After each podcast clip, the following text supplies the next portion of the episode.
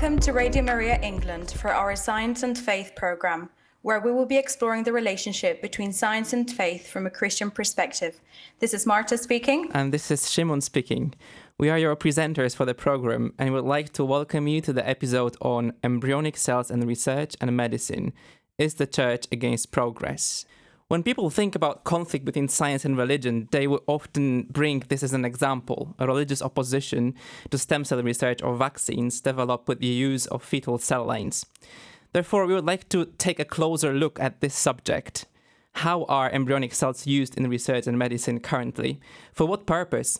And what moral concerns do people raise? And are these concerns justified? Finally, why is bioethics important and does science need it? In order to tackle all these questions and many more, we have invited two guests Professor Paul Fairchild, a stem cell scientist and professor of immunology in Oxford, and Michael Wee, a Catholic bioethicist. Marta, would you like to introduce our first guest? Professor Paul Fairchild is a Fellow of Trinity College in Oxford and is now based at the Sir William Dunn School of Pathology, teaching preclinical medicine. His research background is in immunology and stem cells, and his work has led to several patents and the recent establishment of a biotechnology company focusing on cancer immunotherapy. He is founder of the Oxford Stem Cell Institute, where he served as co director for seven years. It was during this time that he had the opportunity to discuss the ethics of stem cell biology to world leaders at multiple meetings at the World Economic Forum. Professor Fairchild has served on the scientific advisory boards of various companies and organizations and has provided evidence to the House of Lords Select Committee for Science and Technology. He is a Christian and has been involved in church leadership in various evangelical churches in both Oxford and Cambridge. Great to have you with us, Professor Fairchild. Can you tell us, as you put it, a little bit about your only claim to fame? Gosh, my only claim to fame. Well, I think you're probably referring to the fact that my laboratory is actually based in the very room where penicillin was first developed as the very first antibiotic, in fact. And so there's a huge amount of expectation on me that I will do something equally dramatic, which is going to affect so many million people. And unfortunately, so far, people have been very disappointed. But it's certainly nice to have that as a background to our work. Our second guest is Michael Wee. Michael is Education and Research Officer at the Anscombe Bioethics Center, which is a Catholic research institute based in Oxford. He's also a member of Pontifical Academy for Life, which serves as the Holy See's advisory board on bioethics. Michael has published on medical ethics and moral philosophy in scholarly and popular journals. I actually came across some of your writings in the Catholic Herald, for example. His other research interests include Aquinas, Wittgenstein, the philosophy of language, and the philosophy of psychology. Thank you, Michael, for joining us here today for the show. I'm quite curious about your relationship with the Holy See and your work with the Pontifical Academy for Life. What is it that you actually do for them? Have you been to Rome? Have you met the Pope? Well, I have been to Rome several times. And in fact, the last time that I was in Rome, I was with my family. We were attending a conference sponsored by the Vatican. And the guest of honor of the conference was no less than His Holiness Pope Francis. So we got to meet him in a private audience obviously in pre COVID days where we shook his hand and he kissed our baby. That was one of the highlights of our time in Rome. The Pontifical Academy for Life a, is an international advisory body which serves the Holy See.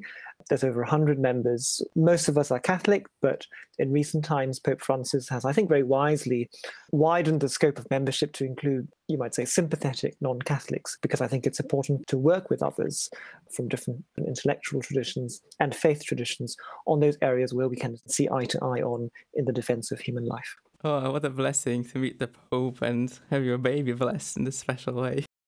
Okay, let's move on then. Today we want to discuss the subject of the use of embryonic and fetal cells in research in medicine. And there are actually two different areas where these cells are involved currently. One is stem cell research for regenerative medicine, and the other one is production of cell lines that then they're used to manufacture uh, some drugs and vaccines. So you wanted to take them apart and let's focus on stem cells first and, and cell therapies. And Professor Fairchild, if you could tell us a bit more what stem cells actually are, what types of stem cells scientists distinguish, and how they're isolated from our body, what are different ways of sourcing them? Yeah, stem cells, I like to think of them as the building blocks of pretty much all the tissues and organs of the body. And these are naturally held in particular places within those organs known as niches. So, niches are actually the sites where stem cells are usually found within tissues. And so I sometimes use the uh, comparison of perhaps building an extension to your house and having some of the building materials left over. And rather than throwing those away, perhaps storing them in the garage so that you could actually use them in the future if you had to effect repairs to the building. And it's rather like that with stem cells because these are just small numbers of cells which are held in these particular sites, which can then be called upon later in life to try and repair the tissue if it requires repair through damage, or even if cells just simply die through old age or become effete. So that's really what a stem cell is. There are many different types of stem cells, as you may already be aware. So, the most common populations that we harbor within our own bodies are what are known as multipotent stem cells. And these are able to give rise to a range of different cell types, but usually cell types that make up the tissue in which that particular stem cell resides. So these are, are, cells which can give rise to multiple different cell types, but they certainly can't give rise to all the cell types that make up the body. And so to actually find a cell type that could give rise to all of the 210 cell types that make up the human body, you actually have to wind back the developmental clock quite a long way to the pre-implantation embryo, which is known as the blastocyst. And so it's actually the blastocyst, so just before implantation, which harbors these pluripotent stem cells. And these are the cells which can literally make all of the body parts of the developing embryo and then the fetus and the entire individual. And at the point of implantation within the blastocyst, there are around about 20 of these cells, and they make up what is known as the inner cell mass of the blastocyst. And so those are purely pluripotent. There is, in fact, another population of stem cells which you can find if you wind back the developmental clock even further, and those are known as totipotent stem cells. And in fact, those are cells which can give rise to not only all of the cell types and tissues in the body of an individual, but also all of the extra embryonic tissues. So the placenta, the amniotic sac, the umbilical cord, all of the plumbing, if you like, of the developing embryo. And you find that in the in what is known as the morula at around about the four to the eight cell stage. So from the, the fertilized egg right up until about the eight cell stage, those cells are totipotent and can give rise to either the extra embryonic tissues or the cells of the actual embryo proper but it becomes progressively restricted so that at the point of implantation, we have either the trophoblast that gives rise to all the extra embryonic tissues and that inner cell mass, which then gives rise to the entire embryo. And so those are the cells which now go on to form the embryo. But pluripotency is then very rapidly lost shortly after implantation. And in fact, none of us here today harbor even a single pluripotent stem cell. So we're much more restricted in what we can do in terms of accessing those stem cells. There are only multipotent stem cells that are left in the body from that point onwards these are all natural stem cells, if you like, so totipotent and pluripotent in the embryonic development. And then now, as adults, we harbor the multipotent cells, as you mentioned. Scientists also work on something that's called induced pluripotent stem cells. Can you tell us more about what these are? Yes, absolutely. This is a very big uh, breakthrough in the whole stem cell field, which happened back in 2006. And actually, Shinya Yamanaka, who I've met personally on a number of occasions, was actually responsible for this work and was awarded the Nobel Prize for it in 2012. So, what he showed was that simply by introducing as few as four genes into any cell of the body, it is possible to propel that cell backwards in its developmental program back to a pluripotent state.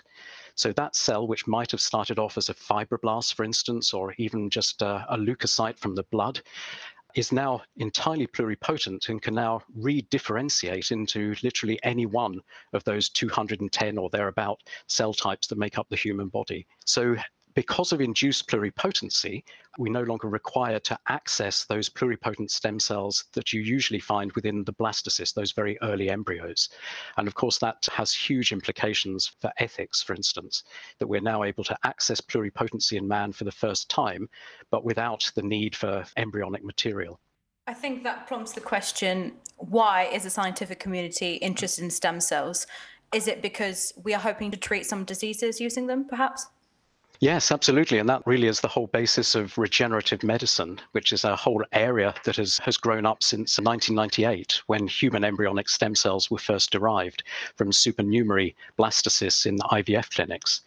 And the hope is that by deriving just a single line of embryonic stem cells that we can now produce multiple different cell types which could be used to cure many different disease states, as distinct as diabetes or myocardial infarction, so heart attack, things like Parkinson's disease, for instance, and even you know various diseases of the eye, for instance, like macular degeneration.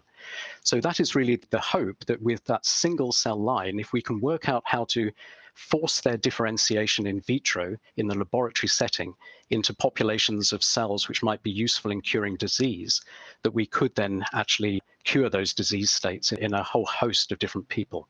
And can that be done with the induced pluripotent cells? Yes, absolutely. And you know that is where a lot of the focus is currently aimed because we can now do much the same using induced pluripotent stem cells instead. They bring their own complexity Uh, because they are genetically modified. So we have to introduce particular genes into these cells very early on in order to cause them to de-differentiate back to a pluripotent state. But nevertheless, they are extremely flexible as cells and they can be used to differentiate into pretty much any cell type as long as we know how to actually prompt them to differentiate down that pathway. So they are entirely pluripotent. In terms of different ways of sourcing stem cells, I'm just interested about some examples. Let's say, could we collect stem cells after abortion of embryo embryos, for example, or after miscarriage or stillbirth? Is it possible to create embryos in vitro for the purpose of research?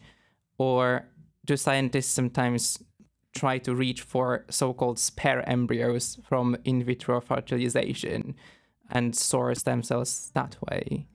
Well, back in the early days, before induced pluripotency had been discovered, then the sources of embryonic stem cells, so pluripotent stem cells, were very restricted, as I mentioned. So the only real source was that inner cell mass from human blastocysts. And so the normal source for accessing those cells are supernumerary blastocysts, so blastocysts that are left over in IVF clinics and would be destroyed anyway, because it is a legal requirement that these are only maintained for, I believe it's five years in this country, after which they then have to be destroyed. So those that would be destroyed anyway were then used as a source of that inner cell mass, which can then form one of these embryonic stem cell lines. So that is the usual way in which these are produced by definition, it's always those embryos that are left over which tend to be used.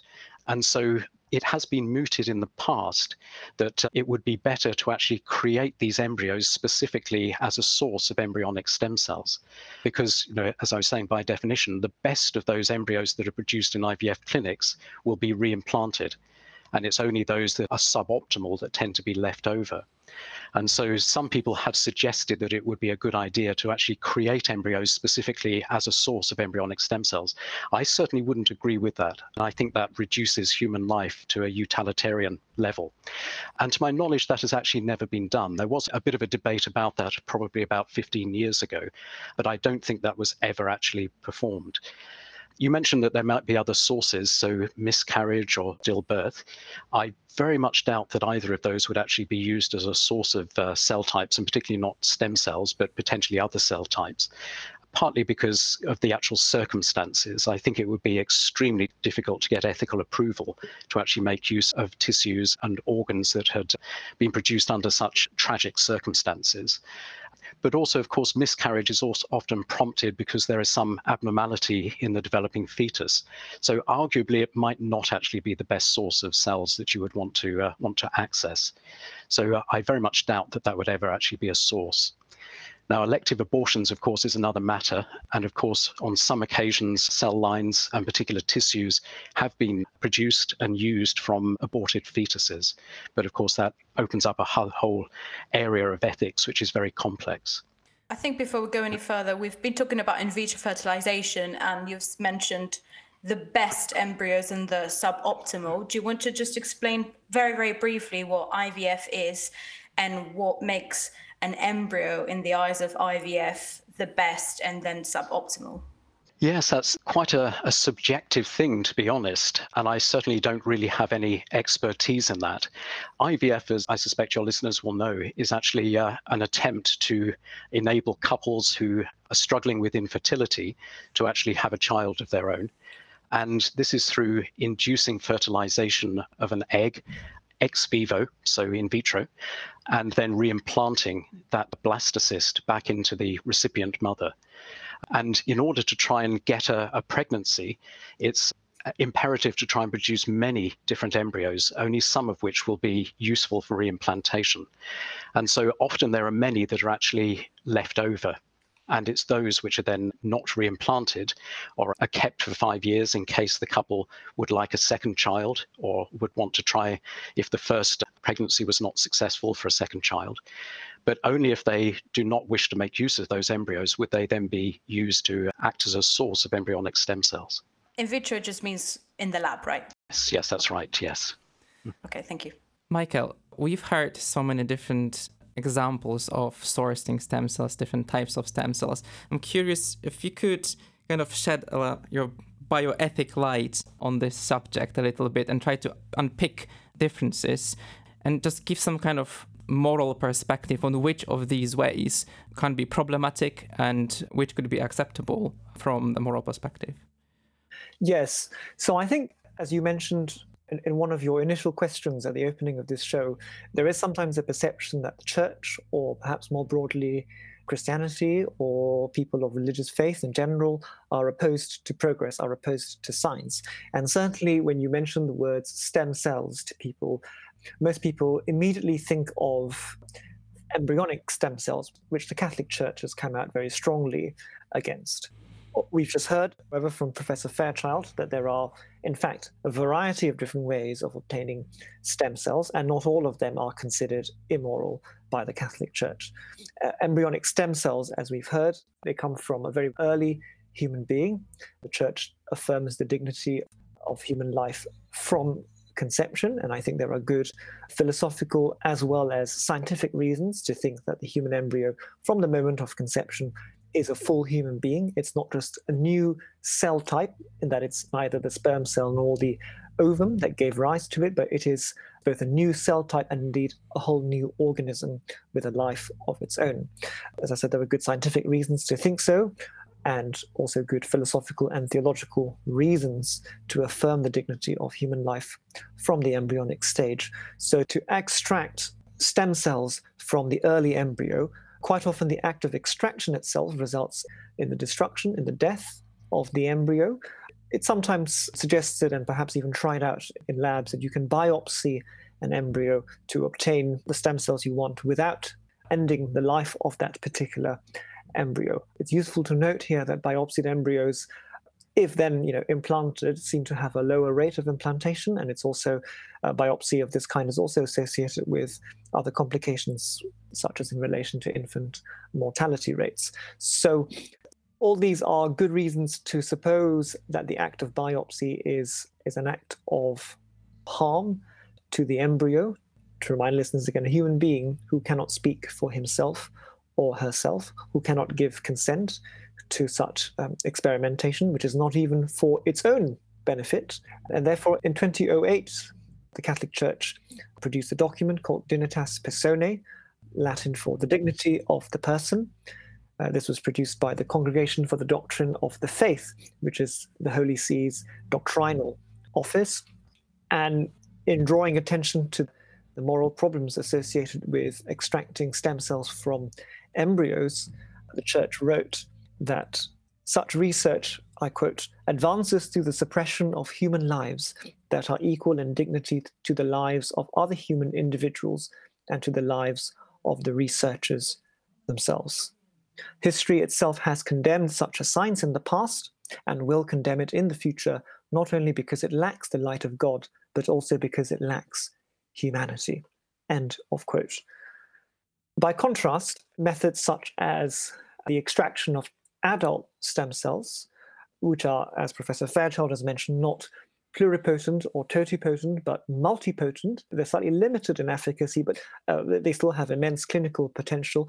Methods such as the extraction of adult stem cells, as well as the production of induced pluripotent stem cells from adult cells, uh, from ordinary cells in the body, these are not deemed as morally problematic insofar as they do not cause any grave harm or end of life of the human from whom such cells are taken. There has been a lot of pioneering work in such stem cells. Indeed, the Catholic Church, for example, the Diocese of the Archdiocese of Sydney in Australia, as well as one of the pontifical academies in the Vatican, and I'm sure there are other Catholic bodies.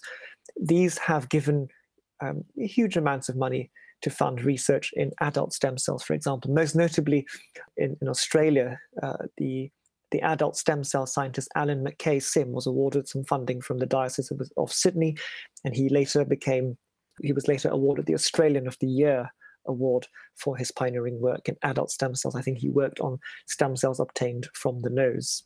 So these forms of stem cells are ethically preferable to embryonic stem cells, and in fact, clinical data suggests that these may even be more effective than embryonic stem cells. I don't want to paint an absolute black and white picture that one is better than the other from a clinical point of view, but it is well known among scientists that embryonic stem cells can be difficult to control. Very high chance of them, uh, if implanted into the body for clinical purposes, might result in a tumor rather than in the regeneration of the particular tissue you're aiming to, to regenerate.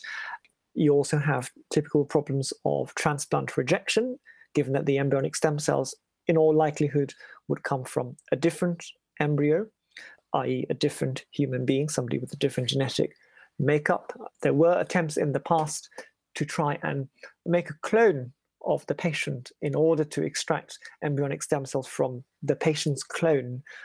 But cloning is a very inefficient process, and so, to my knowledge, this has not resulted in any huge success of any kind. Whereas adult stem cells by far seem to have the most promise in terms of in terms of how close we are to any of these therapies becoming mainstream, as I understand. In fact, perhaps the only stem cell therapy that is as routine as it gets in terms of medical procedures is bone marrow transplants for patients such as um, leukemia patients. And indeed, nowadays you can even just do a transplant of hematopoietic stem cells, the blood stem cells. These are adult stem cells. They've been such transplants have been occurring of the bone marrow since 1950s, even before scientists understood the stem cell science behind it, and the church would fully support and does fully support such ethical science. Professor Fairchild would like to add something to that. Uh, yes, absolutely. I mean, there, there's a, a, lot of information there, so thank you very much for that, Michael. And I think you're absolutely right. I mean, the only real stem cell therapy that has ever been used routinely in a clinical setting is bone marrow transplantation. Having said that, there are lots of problems with bone marrow transplantation. Things like graft versus host disease, for instance, which is often fatal in something like 50% of recipients. So there are lots of issues associated with it. I think a lot of us would much prefer to be using multipotent stem cells, which are harvested directly from individuals. The problem with multipotent stem cells is that they are unbelievably difficult to access because they are found in those niches that I mentioned earlier and are smuggled away in pretty much all tissues. So trying to actually find those cells and to extract them is actually often a terminal procedure. So it would be very difficult to actually access cell types other than those that are available perhaps from the bone marrow, which would be those hematopoietic stem cells you mentioned, and perhaps mesenchymal stem cells as well.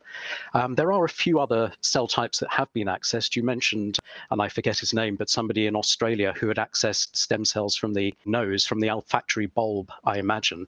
And those are actually neural stem cells because the olfactory bulb has what is known as the rostral migration stream of stem cells which move into the brain and then supply the brain with differentiated cell types.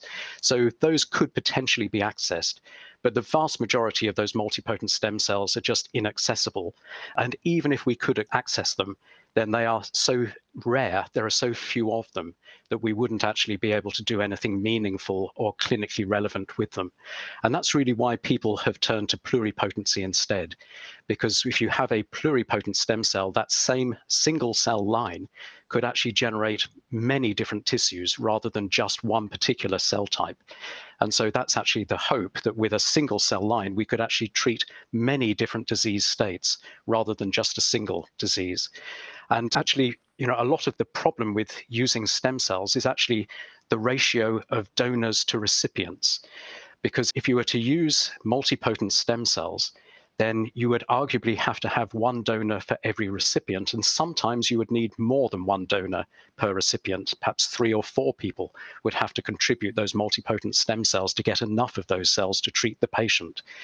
And with pluripotent cells, just a single line could potentially treat 10, 100, 1,000. There's actually no theoretical upper limit to the number of people that could be treated from that single donor. So there are lots of practical issues that are worth thinking about when we decide on which cell type that we would want to use in a clinical setting.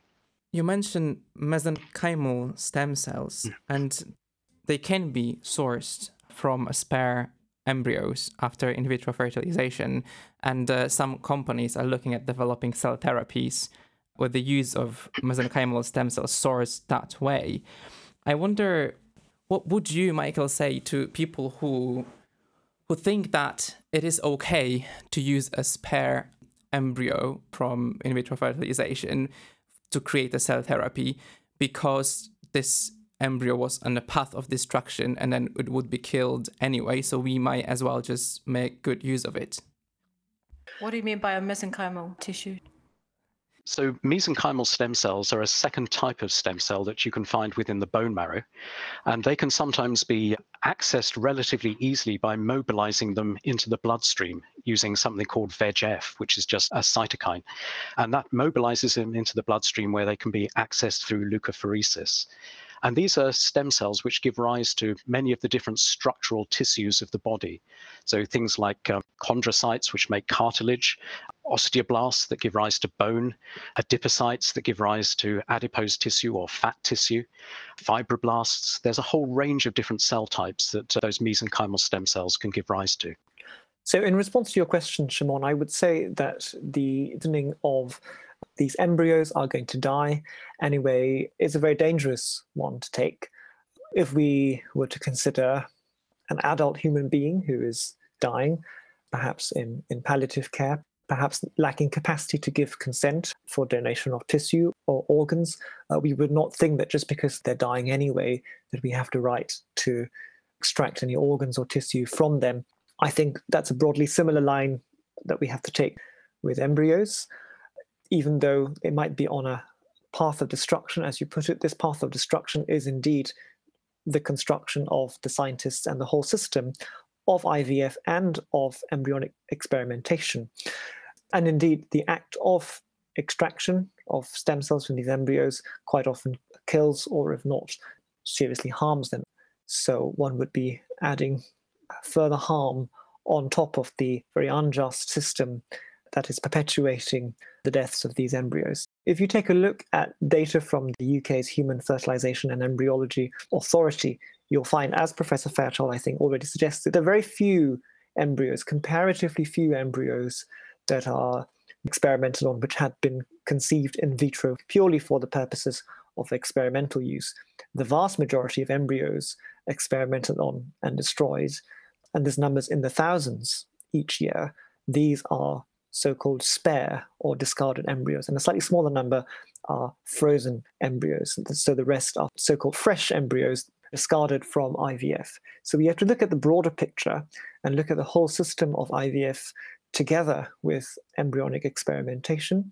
And we have to think about whether there are any perverse incentives for parents, for commissioning mothers or parents to discard their spare embryos, thinking that they would be doing science a service. And this, I think, in the long term, would lead to a certain more casual attitude towards early human life. I want to get back to what you said, Michael, about whether the church, you know, supports certain types of uh, cell research and, and doesn't others.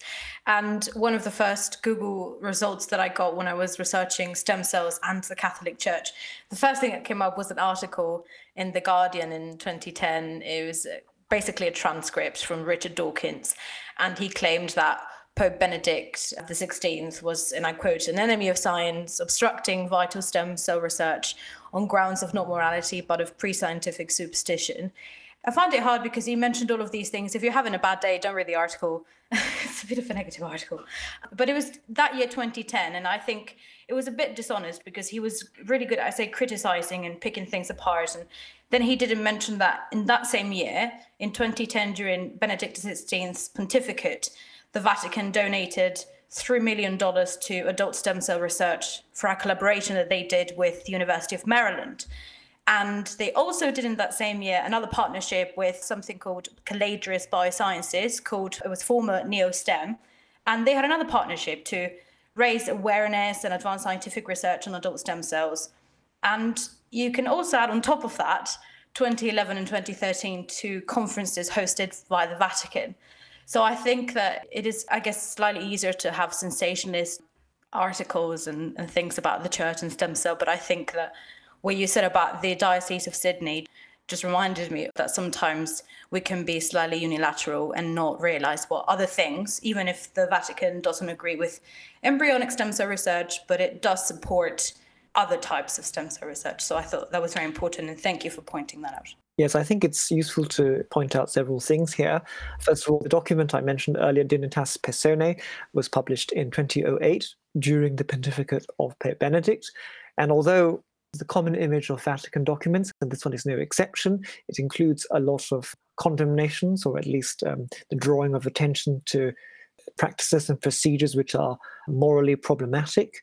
It does also encourage things like the use of adult stem cells. I think when science is ethical, when it doesn't pose any serious moral problems, the church is not going to comment on every single one of them you know the thousands of medical procedures which are not, not only good science but also ethically sound and the church is obviously going to spend much more time pointing out those which are problematic but also those deeply embedded in in the scientific culture or perhaps the culture at large the last point i want to make here is also that we have to be very careful about what the proper relationship between science and ethics is now it is true that for medical ethics, for bioethics to evolve, it needs to be informed by the latest science. Otherwise, we wouldn't be good ethicists if we were only talking about you know the science of 50 years ago or even 20 years ago with science, because science moves very quickly.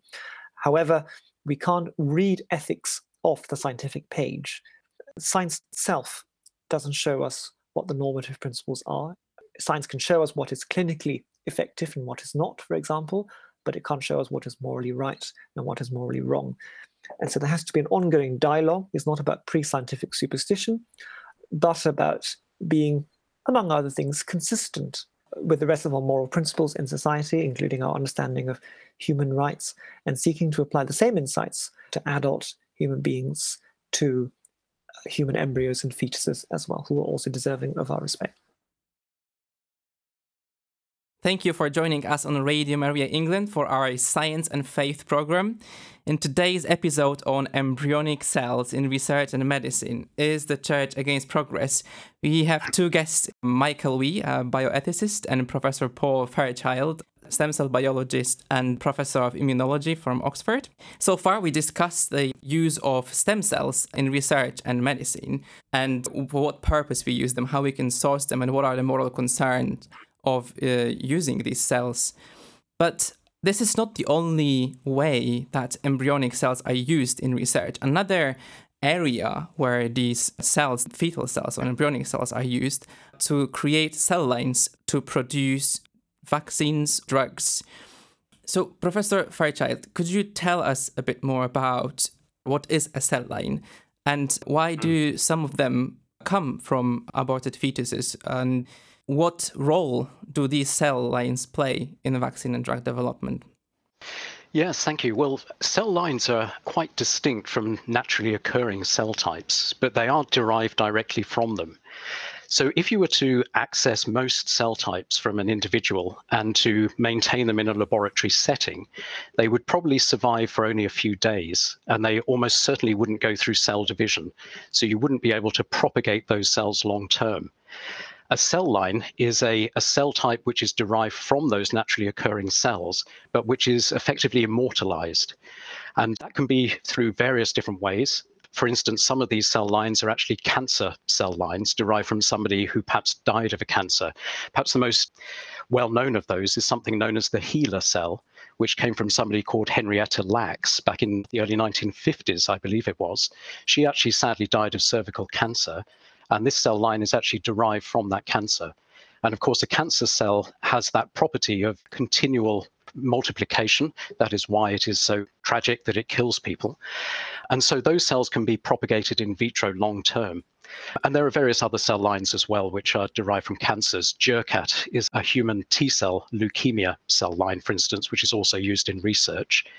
But there are other cell types that you may wish to access and then to induce them to multiply you know, indefinitely in vitro. And you can do that by infecting them with some what are known as oncoviruses, which would themselves actually cause a cancer. And a typical one is something called adenovirus 5, which, when it's integrated into a cell, makes it transformed. So, in other words, it begins to proliferate out of control. And so you then capture some of the properties of the cell type that you've just reprogrammed or you've just infected with that virus.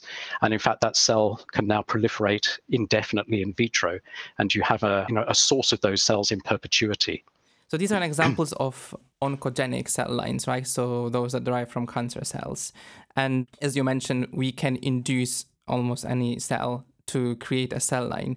What is an advantage of using fetal cells to make them into cell lines as a source? I suppose when tissues are taken from early fetuses, that they already have the opportunity to go through multiple cell divisions. So, because that is such an early stage of human development, they have not reached what is known as the Hayflick limit, the total number of times that cells can go through cell division before they become senescent. So, there is an advantage to accessing cells from a fetus, for instance, and then transforming those cells into a cell line. Uh, to my knowledge, that's not actually done very often. There is one particular cell line which has been used on a number of occasions, and it's known as HEK293 cells, and that stands for human embryonic kidney cells. So these were cells derived from the, the kidney of an aborted fetus. It is thought that they are actually neuronal cells, in fact, and these are now propagated indefinitely in vitro and have been used throughout the world, particularly for vaccine development. And they were transformed, in fact, using that adenovirus 5 virus, which induces mutations within the cell, which then causes them to proliferate indefinitely. One of my concerns, and perhaps of many Catholics and more broadly Christians, might be the remote cooperation with evil. So, do you think considerations like this are they justified when it comes to the use of fetal cell lines in drugs and vaccines? Well, I think as, as most listeners are aware, this has become particularly well known with the case of certain COVID 19 vaccines, but indeed, fetal cell lines, and most notably the HEK or HEK293 cell line, uh, have been used in scientific research, uh, including for vaccine production for, for many years, way before COVID 19 vaccines were first developed. I think that we have to be quite precise about where the moral problems lie in this regard. We are here dealing with quite a different sort of moral question from the extraction of stem cells from embryos, for example. Here we have, in the case of fetal cell lines, we have we have tissue which is extracted from an aborted fetus, and this extraction, although it is not that which which kills the fetus, the preparations for such extraction have had to be made in close connection with the abortion. So it's a kind of complicity which is which is so close that the church would, in its um, in her traditional distinction, would call formal cooperation. You're sharing very much in the bad action of abortion, in being so close to the act, relying pretty much on the success of the act of abortion in order to extract that tissue for use in scientific development of an immortalized cell line. That being said, many of the fetal cell lines in use today, including the HEK293 cell line, have been around for years. even decades. If I'm not wrong, the HEK 293 cell line was developed in the 1970s. So these cell lines have become, you might say, a thing in the world. It is not so common that scientists are continually procuring new fetal tissue to develop new cell lines, and that makes it very different from the extraction of stem cells from embryos, which is ongoing and where huge numbers of embryos are destroyed through such experimentation. Because the fetal cell lines, in this case, many of the common ones, pretty much serve a lot of the purposes that scientists need them for. There's very little need new cell lines to be developed from new or future abortions.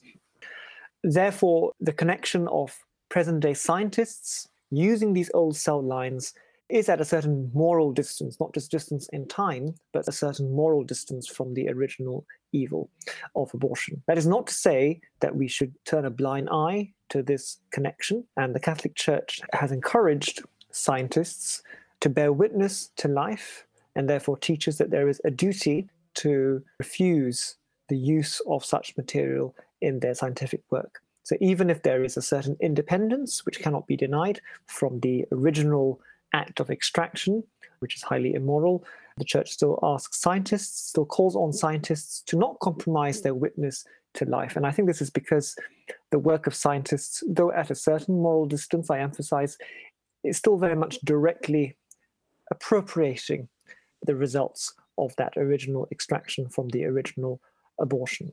The church, on the other hand, evaluates the situation of end users of vaccines rather differently. People like ordinary people like you and me, who don't have a say in how many of these drugs and therapies are developed. We don't have the same degree of responsibility as the scientists. We quite often just look for the best, or in many cases, the only therapy available. And so the church says that, well, when there is a serious reason to use a vaccine which may have been developed using a fetal cell line, and there are no morally preferable alternatives, it is possible, it is moral to use such vaccines.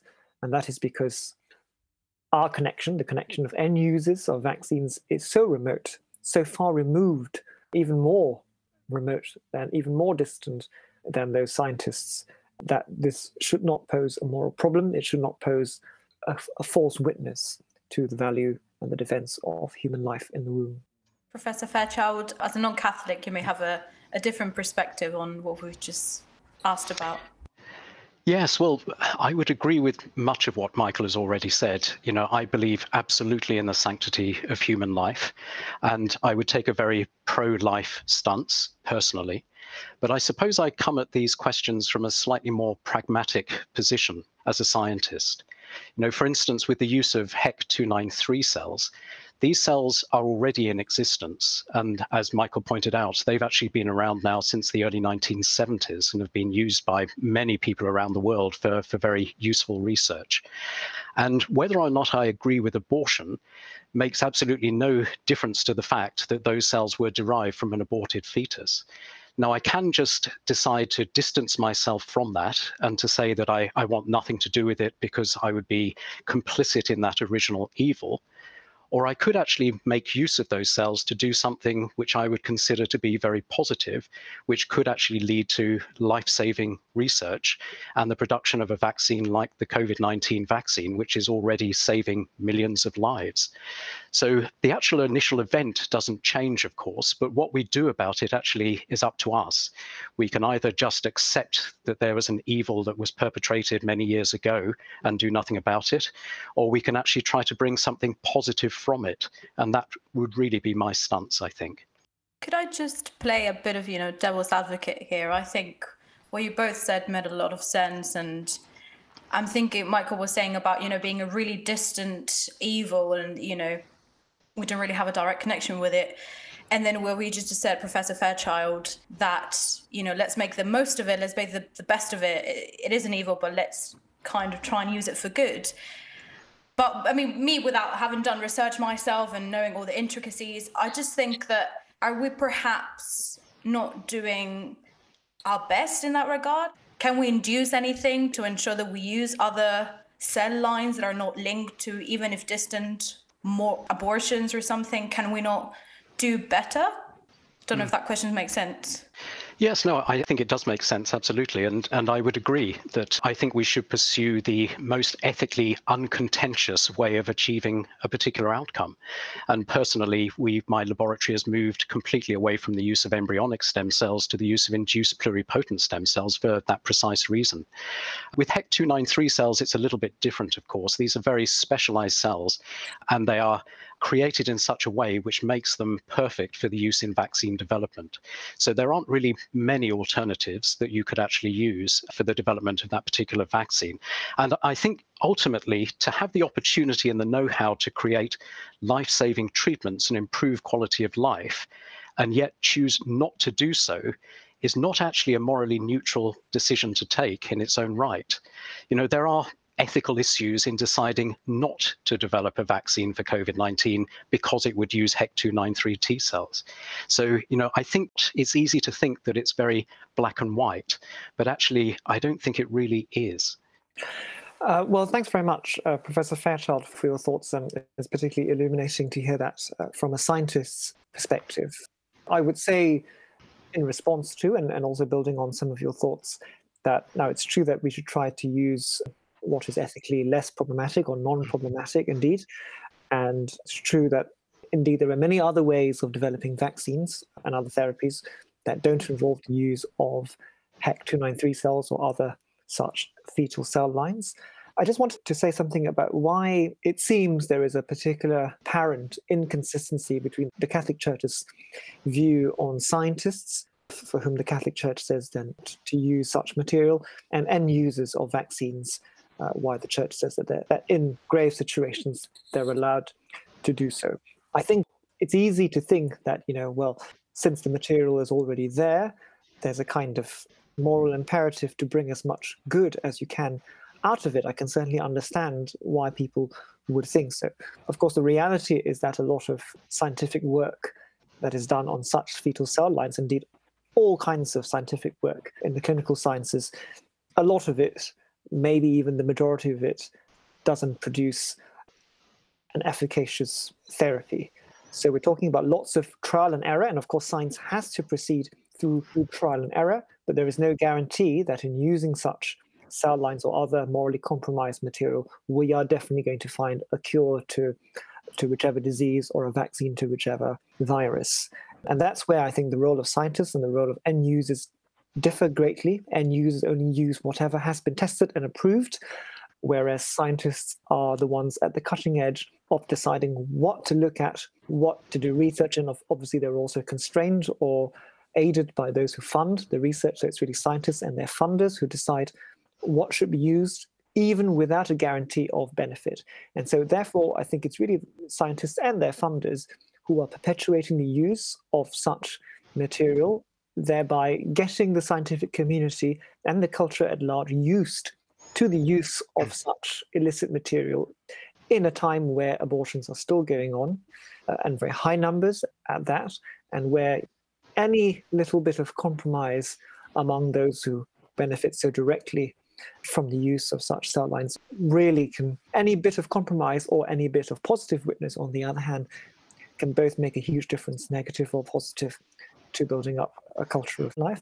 So I would respectfully disagree with Professor Fairchild, but I would also, I can certainly understand his point of view. And you're absolutely right. Of course, there are no guarantees whatsoever that research will actually generate something which is life saving and a new treatment. But I think the only certainty is that if we don't do that research, we definitely won't produce any useful life saving treatments. So that's really the only certainty that there is. So, you know, I would say that it is still worth trying to pursue this kind of research if the endpoint is something which would bring something very positive out of what was a distant negative or a distant evil, as you would call it. I think it's great to hear a healthy disagreement. We don't get, you know, many of those uh, lately, so that's uh, it's great because the COVID nineteen uh, vaccine, Michael, you don't have many choices, right? And it is also for the good of others. And I would like to mention rubella. We thought it was really interesting. Uh, so, just for a bit of background, rubella is a communicable disease caused by a virus. The rubella vaccine is made from a fetal cell line. And by getting the rubella vaccine, miscarriages and stillbirths could be prevented. So, I think, Michael, you mentioned earlier that it was part of the MMR vaccine. In such a case, do the benefits of the vaccination outweigh the moral concerns, in your view? So, I think it's useful to get a few things cleared up. You mentioned in passing that the MMR vaccine uses a fetal cell line.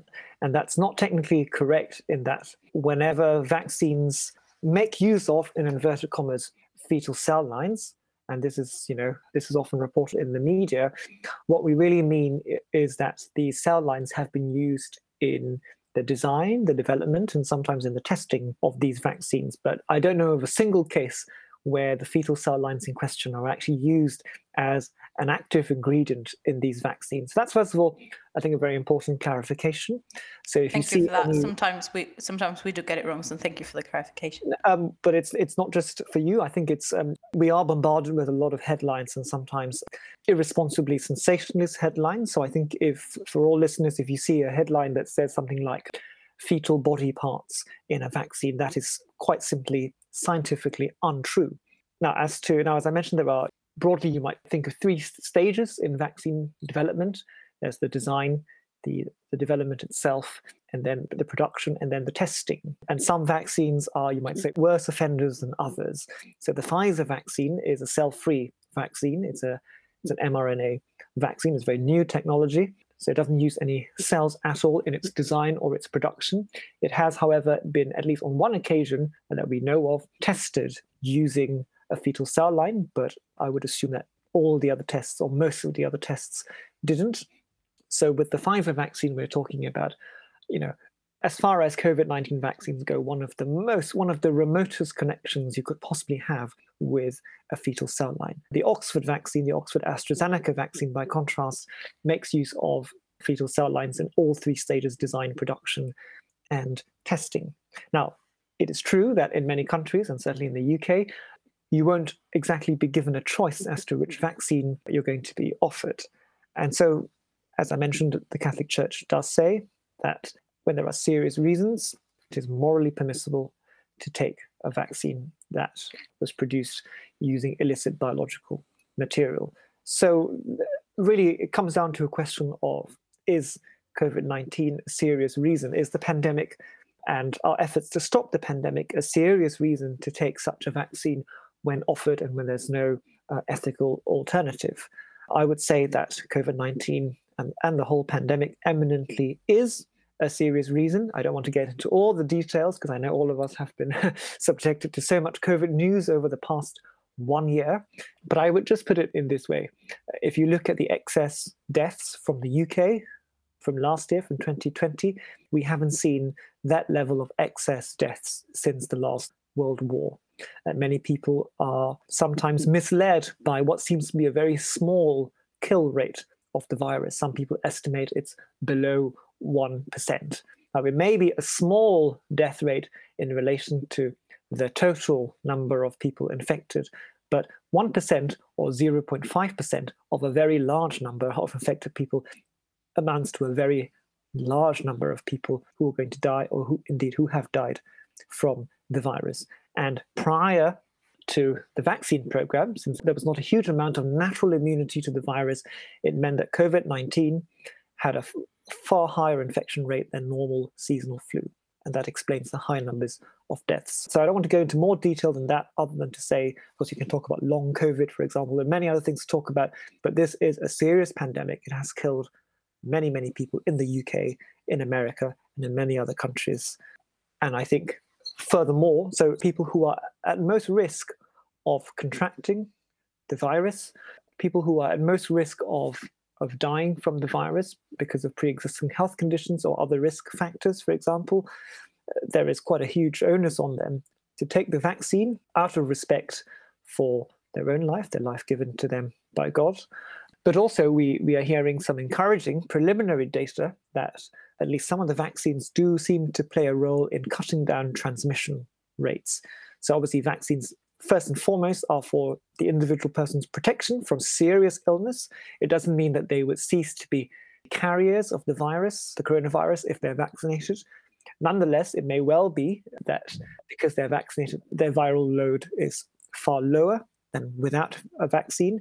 And it seems, as I mentioned, there is some preliminary data, very encouraging data, that suggests vaccination does not only slash hospitalization rates, but also slashes transmission rates. And so that means that this is a form of charity to our fellow neighbor. This is a contribution to herd immunity in the population. And I would say that there is all of these things together would add up to a very serious reason or a serious set of reasons for taking COVID 19 vaccines. I, indeed, I would encourage all listeners to take a vaccine and also, as the church encourages us to do so, to then to our healthcare provider to, to make known our disagreement with the use of such fetal cell lines and encourage our healthcare systems to promote the use of more ethical alternatives.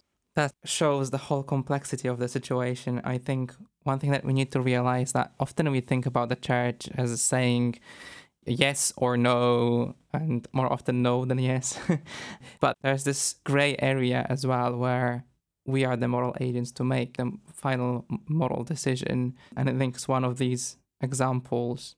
Okay, so today we talked about the use of stem cells in medicine, regenerative medicine, and the use of fetal cell lines in drug and vaccine development. There's been quite a lot of different topics that we touched on. I wanted to ask you now to maybe give us a short take home message for our listeners. If you could think about what would you like our listeners to take away from this conversation?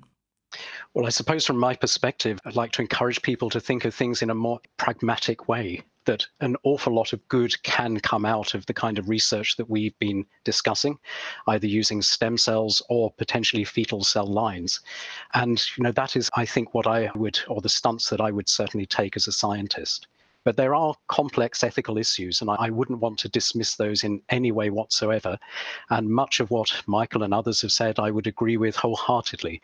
But as a scientist, my my emphasis is trying to produce something which would be life saving and life changing. And sometimes that means doing things which can feel ethically uncomfortable, but which I personally think are justified under the circumstances. I would say that the two topics we've just discussed are brilliant examples of the complex world we live in, ethically speaking.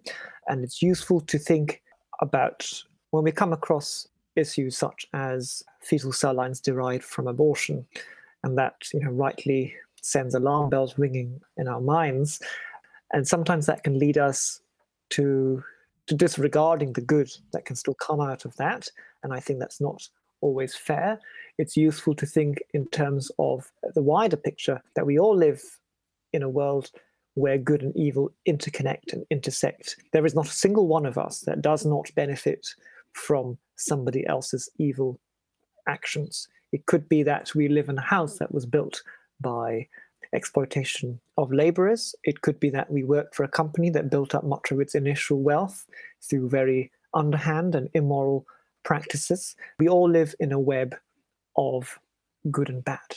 We, we shouldn't shy away from things that might make us feel uncomfortable, as Professor Fairchild says, that might still be justified. However, I think, as you've already heard, some of uh, different people might draw the line differently. We have to be very clear that the defense of human life is a serious matter, and indeed, there are many serious threats and ongoing assaults on the dignity of human life, especially the most vulnerable, such as unborn children and indeed embryos in the lab who have no uh, gestational parents. Uh, they don't even have the bodily protection of a mother.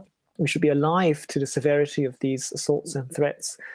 And we cannot simply adopt a mentality of ends or potential ends justifying the means. Yes, sometimes we, we have to do things which are uncomfortable because of the associations with evil, but sometimes that discomfort, that repugnance, may also be a sign that this we are coming too close or we are already too close to the original evil. And this is a sign that we should stop that we should bear witness even if it may mean some material loss to ourselves. It is thinking time for our listeners so we will leave them to do just that.